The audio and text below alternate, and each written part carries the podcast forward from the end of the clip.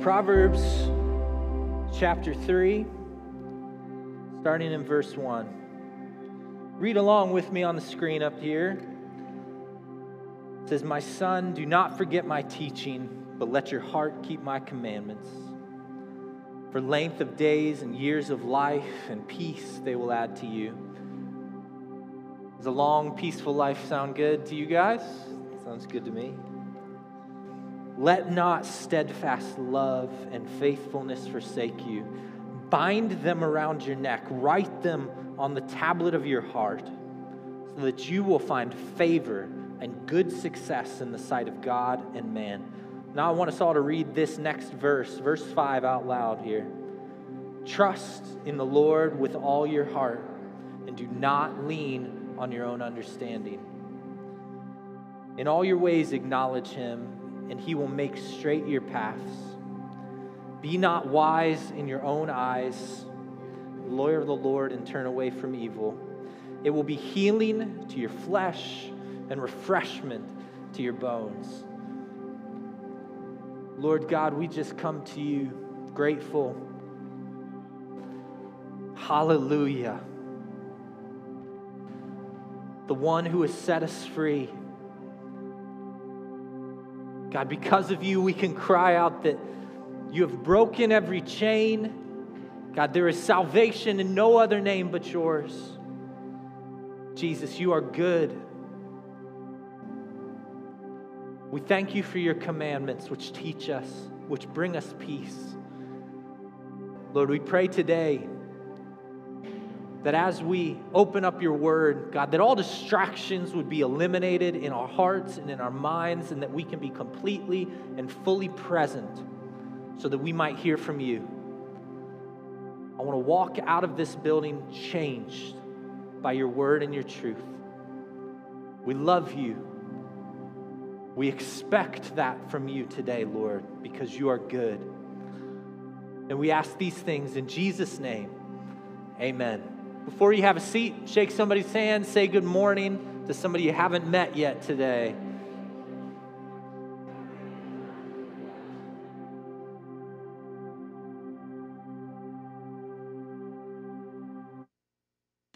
All right, so growing up, I was a big baseball fan. Do we have any other baseball fans, baseball players in here? It's a dying art, I get it. I loved baseball. I was a shortstop, which meant that I was that weirdo that when someone would hit a ball really hard, I wanted to run at it and try to get it instead of run away. I always thought it was the coolest thing, picking up ground balls as a shortstop. My senior year in high school, uh, as we're practicing in our indoor practice facility up in Wooster High School, I started having trouble catching ground balls. I could see the coach swing the bat, and it just seemed like the ball got on top of me quick. You know what I mean? Like if it was if it was over this way, I just couldn't quite get my glove there. And if it was over this way, I, I couldn't get my glove there. I just could not get to the ground balls that I was used to getting to. And it all came to a head when one day I, I'm down and ready, and the coach swings the bat, and I never saw the ball. I just heard it go past my ear. Terrifying moment for me. It was at that point that the coaches really recommended hey, you should go and get your eyes checked, which I had never thought about. you know, being 17, 18 years old, I had never thought about getting my eyes checked. And so I did. I went to the eye doctor, and he put on a pair of glasses for me after the whole fitting thing. And when I put this on, I don't know if you've ever experienced this, but seeing things clearly blew my mind. I had no idea what I was missing. That sort of blurry blonde face that was my girlfriend, she was beautiful. She's now my wife. I, I was missing out, and I would wear my glasses, and now all of a sudden, as soon as that coach hits that ball, I see it, and I can anticipate the bounces. I can, I can know that I got to go left. I could see the thing coming from a mile away, and it helped me to be ready. This past month's Brainwash series has been an introduction to us, to our church, into a, an idea of apologetics or how do we defend our faith. It's a question not just of what we believe, but understanding why we believe what we believe, right? But in there, Pastor Travis, he's, he's done something a little bit sneaky. All right, you've been tricked, you've been duped. Because he started trying to teach you about worldview as well and how to have a biblical worldview. Now, this idea of worldview was first taught to me in college. I had never heard of it. And I took a class in college, and what the professor told me was that your worldview are essentially the glasses through which you see the world around you. And all of your experiences and the things that you've gone through and where you come from, all of those things influence your worldview. But our goal as Christians should ultimately be to have a biblical worldview. It should be to see the world the way that God sees the world, right? Does this make sense? And so, Pastor Travis has been trying to introduce to us this idea of having a biblical worldview. Now, this passage in 1 Peter 3:15 has been a foundational passage of the Brainwash series. In week one, he, he read this to us, and, and here's what it says. Peter is re, uh, writing, and he says, But in your hearts, in our hearts, we must honor Christ the Lord as holy, always being prepared to make a defense to anyone who asks for a reason for the hope that is in you yet do it with gentleness and respect. So we need to be able to make a defense. We need to be able to have an answer. That's why we've been trying to teach you not just what we believe as Christians, but why we believe what we believe. But what's so interesting to me about this passage in Peter, what kind of blew my mind when I read it this past week and was doing my studying, is that he comes from a place where he just straight up assumes that people are going to be asking you, Christians, why your life, your reactions, your worldview, your hope looks so much different than the culture around you. Now, he's talking to believers who are being persecuted, who are being murdered, who are being run out of their homes, who are losing their livelihoods. And he is assuming that people are going to look at those people's reactions and responses to the culture around them and say, man, can you tell me about that hope that you've got? Jesus says it like this He says that believers should be a light in a dark world or a city on a hill. Do you guys know that passage? Believers should be a city on a hill that can't be hidden, a light in a dark world for others to look to. I've got a question for you today. Does the world out there seem a little dark right now? To me, it does. The world outside seems dark. And what Jesus is saying is we need to be this lighthouse on a hill that all this dark culture can look at and see that's different than the world around us. Now, we have a dream for this church, and I'm asking you right now. I want you to focus in and I want you to dream with me a little bit. I want you to imagine a place that is completely different than the culture around us. I would say our culture is more divided now than I've ever seen it.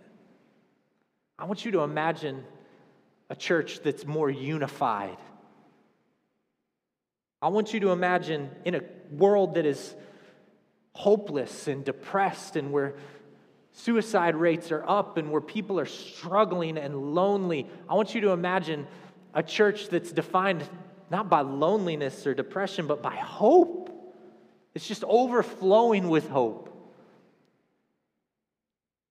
Where fear and anger rule the day, I want you to imagine a church that is known by peace and joy, unity, hope, peace, joy. These are all things that we as believers should be, and they stand out like a lighthouse in a dark culture. Do you guys hear what I'm saying? The Apostle Paul tells us that we need to be ready as believers. Ephesians chapter 4, verses 11 through 16, we read this, and I'm going to go through it really fast, but he says that God, He, being Jesus, gave the apostles, the prophets, the evangelists, shepherds, teachers to, to the church to equip the saints for the work of the ministry. We're all saints, and there's a lot of work that needs to be done. We need to be building up the body of Christ until we all attain to the, what is that word?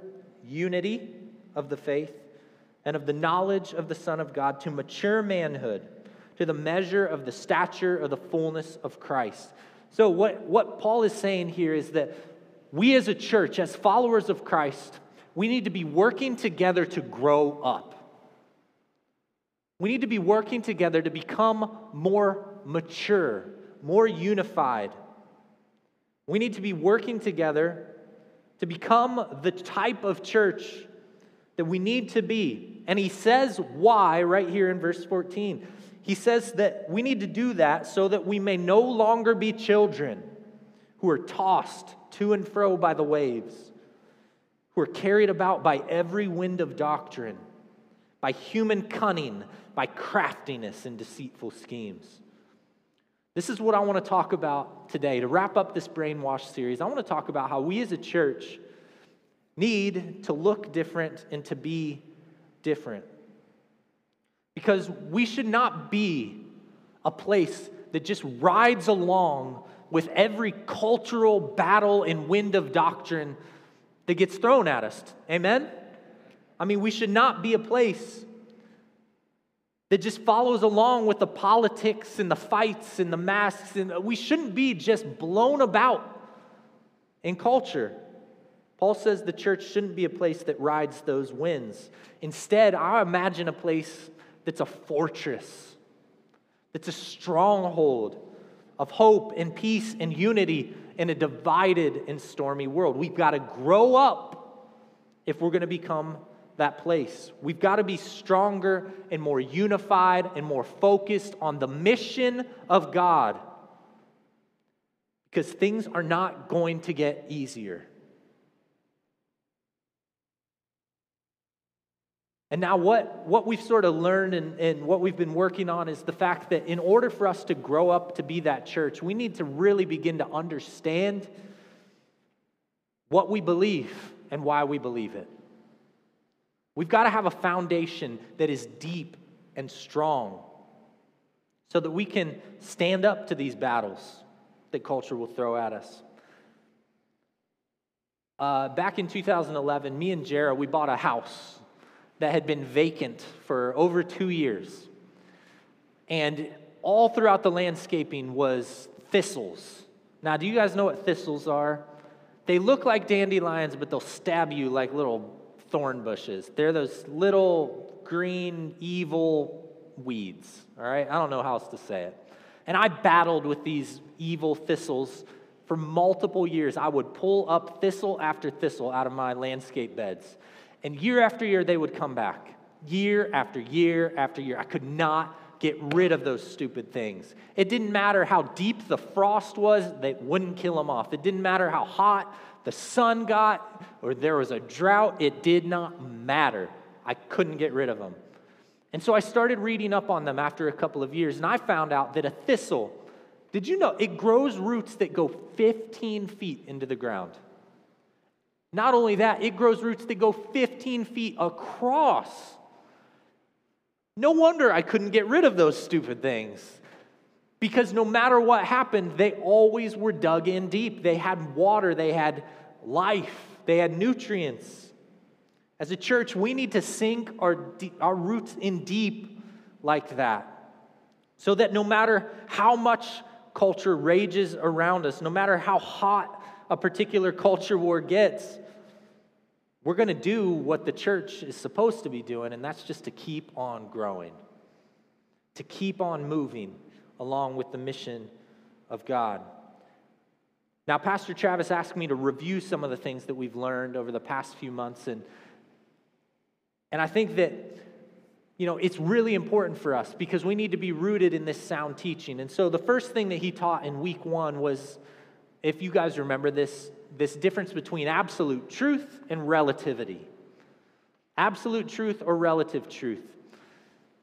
Absolute truth teaches that there is truth that is absolutely true in all times and in all places, whereas relative truth says, you know, essentially, well, that may have been true for you, but it's not true for me, or it may have been true back then, but it's no longer true now. Culture is going to make us try to follow along with this idea of relative truth, a changing definition of truth. But God's word paints a different picture that there is a source of truth, God Himself, who is beyond opinion, desire, time, space. He is going to be true no matter what. And we read about God and we learn about absolute truth in Scripture. And so we had to spend a whole week deciding and talking about why Scripture is reliable. And the Bible truly is an incredible book. It's not just another religious text, it's completely different. Scripture is backed up by prophecies. It is uh, just an incredible, I guess, collection of 66 books written in three different languages across three different continents over 1,500 years. And it has this unified message. It all points to the same thing, which is that God came to earth as Jesus. All of Scripture, the prophecies, the covenants, the histories, all of it leads us up to this man, Jesus. And so, if we're going to be equipped to talk about Jesus to the world, we need to have some conversational ammunition, if you will. And so, Pastor Travis spent a week equipping us how to have a conversation with a world that's not even sure that there's a God. He talked about the cosmological argument, which states really simply everything that begins to exist has a cause. All evidence points to the fact that the universe began to exist. Therefore, the universe must have a cause. And what can cause a universe? Well, something that's all powerful, creative, outside of time and space, immaterial. All these things point to the existence of God. He talked about the teleological argument, how you can, uh, you know, if you're walking through the woods and you pick up an iPhone, you look at it and you're swiping through and you, you realize, man, I can make phone calls on this, I can listen to music, I can play games. You don't just think, what a cool rock. No, you see something that's designed and you think, man, this was designed. All things that are designed have a designer. That's the point of the teleological argument. If you look into the complexity of humanity, if you look at you know, our DNA and, and cells and the, the uh, astronomy and you look at how the universe holds together, all of these things are so complex and so well and perfectly designed that it should draw us to a designer. And then he gave us the moral argument, which states that essentially all people throughout all time have had these moral absolutes. It's not just against the law to kidnap and kill a child, it's wrong to kidnap and kill a child. That comes from somewhere. It comes from a place where there, it, there is morality. It points to a moral lawgiver. It points to an ultimate source of good. This is just another argument which points in favor of a God. All of these things, all of these things should lead us to this place. Our, our belief in absolute truth, our uh, confidence in Scripture, our understanding that all of Scripture points to Jesus, should point us to a place that when Jesus speaks, we need to listen. We need to put on our worldview glasses and we need to read and see the world the way that the Bible says. This is a biblical worldview. Here's what we read from Jesus in Matthew chapter 7. He says, Beware of false prophets who come disguised as harmless sheep, but are really vicious wolves. Matthew 10 16, look, I'm sending you out as sheep among wolves. So be as shrewd as snakes and harmless as doves. The apostles wrote letters to the churches after Jesus' death to describe their present reality. Paul tells us in Ephesians get ready. Don't be blown about by every wind of doctrine. Watch out for the deceitful schemes of man. 1 Peter 5 Verse 8 says, Be sober minded, be watchful. Your adversary, the devil, prowls around like a roaring lion seeking someone to devour. And Ephesians chapter 6, verse 10 finally, be strong in the Lord, in the strength of his might. Put on the whole armor of God so that you can stand against the schemes of the devil, the plans. For we don't wrestle against flesh and blood, but against rulers and authorities, against the cosmic powers over this present darkness, against the spiritual forces of evil in the heavenly places. These passages describe reality then, but they describe reality now as well. But I feel like it's just so easy for us to take off our worldview, biblical worldview glasses, and live just another day in culture. We get up, we turn on the news, and we go. We wake up, we pull out our phone, we start scrolling social media, the favorite people that we follow.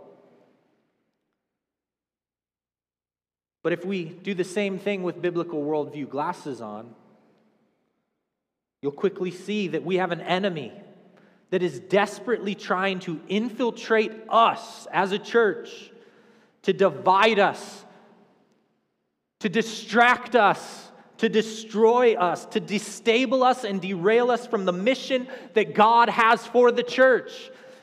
Politics, masks, vaccines, mandates, rapidly changing definitions of truth and lies are all an attempt to knock us off of our foundation, to pluck us up by roots, and to launch us into the winds of culture. We should be rooted in something deeper than that. Don't fall for it. Stop being a victim. You have to put on your worldview glasses every day. You have to see things for what they are. But I am afraid, church, that we are being blown about by every wind that culture throws up at us. And these storms are not going to stop. We've got to grow up. You know, if I'm going for a hike in the woods and I'm not wearing my glasses, you know, I'm taking my kids out there, I see a little sign on the head of the trail and it says, you know, deer crossing. I think it says that. It's a little blurry without my glasses on. And I'm just going to go have a fun hike. I'm going to be walking through the woods. This is my hiking without a care. I'm throwing rocks at trees, taking pictures of my kids. We're having a great time. Now, what if I put on my, my glasses and I'm taking my kids and I see the sign at the head of the trail and it says, Beware wild lions in the area? I want to be going back to the car. And if I have to walk that trail, you better believe I'm going to be read up on wild lions, how they stalk and hunt prey, how to protect myself. I'm going to have a gun on my hip. I'm going to have my kids close to me. You see the difference? Here's what I want you to know there's lions out there. There's wolves out there. They're trying to get in here. They want to divide us and destroy us. They want to distract us from the mission that Jesus has for us the gospel of Jesus Christ, which should bring hope and unity, peace and joy. Jesus' last commandment to his disciples in Matthew 28 it was to go and make disciples, teach them to obey all that I've commanded you. We've got to protect that mission, church. We have to guard that. We have to have our glasses on. We need to be able to see the bounces before they come. We need to anticipate what the enemy is going to do. We need to be ready for it. When I was a kid going to elementary school, we used to do back to school shopping. Did anybody else do back to school shopping with their parents? You'd get a pair of jeans, right? What else did you get? New pair of shoes. I always liked getting the lunchbox. You got to pick out the cool lunchbox in elementary school and you'd see what your friends got. You know, one friend would get Batman, and the other would have Ninja Turtles. And, you know, I had a friend that got a Steve Urkel lunchbox one time. I thought that was pretty cool. And inside these lunchboxes, what is there? There's a, a thermos, right? Now, growing up, there are two fundamental types of people in my life as an elementary school student not jocks and nerds, not men and women, walkers and riders. Now, walkers are people that walk to school, and they are defined as being, you know, rugged, calloused hands and feet. It's just the salt of the earth. And then you had walk, uh, riders who are, you know, pasty and weak and soft. I was a walker, as you can tell.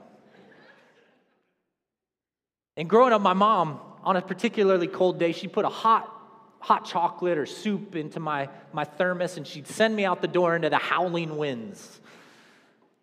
And it was freezing cold, and it didn't matter what it looked like out there. I was walking, okay? And so I get to school, and there's slush all the way up my jeans, and it's freezing, and I can't feel my face. But I could open up that thermos, and inside that hot chocolate would be hot.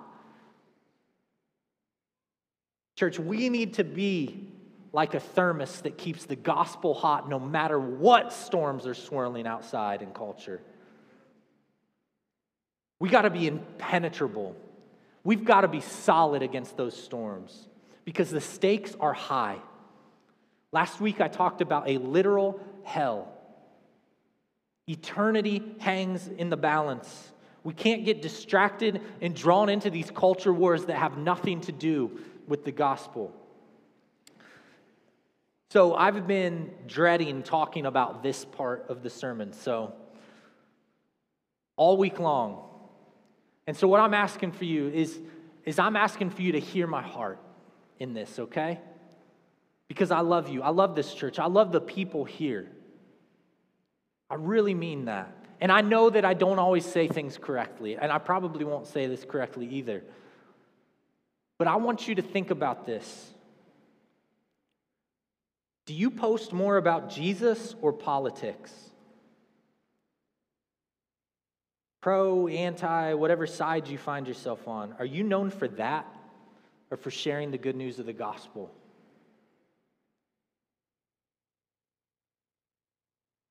How about your conversations? When nobody's around, are they filled with contempt and anger at the other side? Are they filled with love and hope and joy? I'm not saying you can't have opinions. I'm not saying politics or culture wars don't matter. I actually have opinions, you know. Just ask Jera. I'm stubborn. I can dig in with the best of them. What I'm asking you to do is, I want you to take an honest look at your life right now, some introspection. Introspection is hard. I want you to take an honest look at your life from the outside in, and I want you to ask yourself, what am I best known for by others? With whatever platform you have, what are you best known for? Are you the anti this or the pro that? Are you in on those culture wars more than you are in, in on the gospel? Peter says this, 1 Peter Back to our passage, he says, Get ready. Because if you are living the way you should be, honoring Christ in your heart, you're going to be asked about the hope that is in you. You're going to be known by this definition of a Christ follower. I want that to be us as a church. And I got to say, I am encouraged by so many conversations I have with people in this church. I'm encouraged because your hearts are in such good places. There, I have people asking me, how can we stay united as a church? I'm having genuine good conversations about things that I disagree with about with my brothers and sisters. And at the end of the day, I don't question whether I can link arms with them in the gospel. I don't question whether they'll throw all those political ideas to the back in order to, to prioritize the message of Jesus Christ. I'm glad that I can have that. If you're into politics, if you're into making a difference, go for it. But put on your biblical worldview glasses. Look at what Jesus says in Luke 6 Do good to those who hate you, love your enemies, pray for those who hurt you, turn the other cheek. If someone steals your coat from you, offer them your shirt too. I want our church to be vocal but I want us to be vocal about that. I want to be known as a church that is unified and moving forward together for the mission of Jesus Christ and the gospel of Jesus Christ. I'm proud to call this church my home. I wore my one team shirt, and it might just be because I'm a sports guy. But man, I know the power of when everybody is pulling together in the same direction. I know that power. I want us to be one team. I want us to see those wolves for what they are. I want us to see those lions for what they are. I don't want them in this building. Don't let them divide you. Don't fall for it. Now, I don't feel like it would be a David Palmer sermon if I didn't talk about football at least one time. My beloved Cleveland Browns. The NFL season is starting, starting soon. I'm excited about that. I'm really excited that the preseason's over. Preseason is horrible. But I want you to know, you know, those NFL regular season games get intense, it gets real. And it's the same for us as a church. I've never in my 36 years in my life seen a better opportunity for the church to be contrasted with the culture outside the church. Never in my life have I seen a, a better chance for us to look different and sound different and act different and love different and focus on the different things. You, you're not on the bench, you're in the game. People are looking at you. People are reading what you post. People are seeing what you're about. They hear your conversations. They know.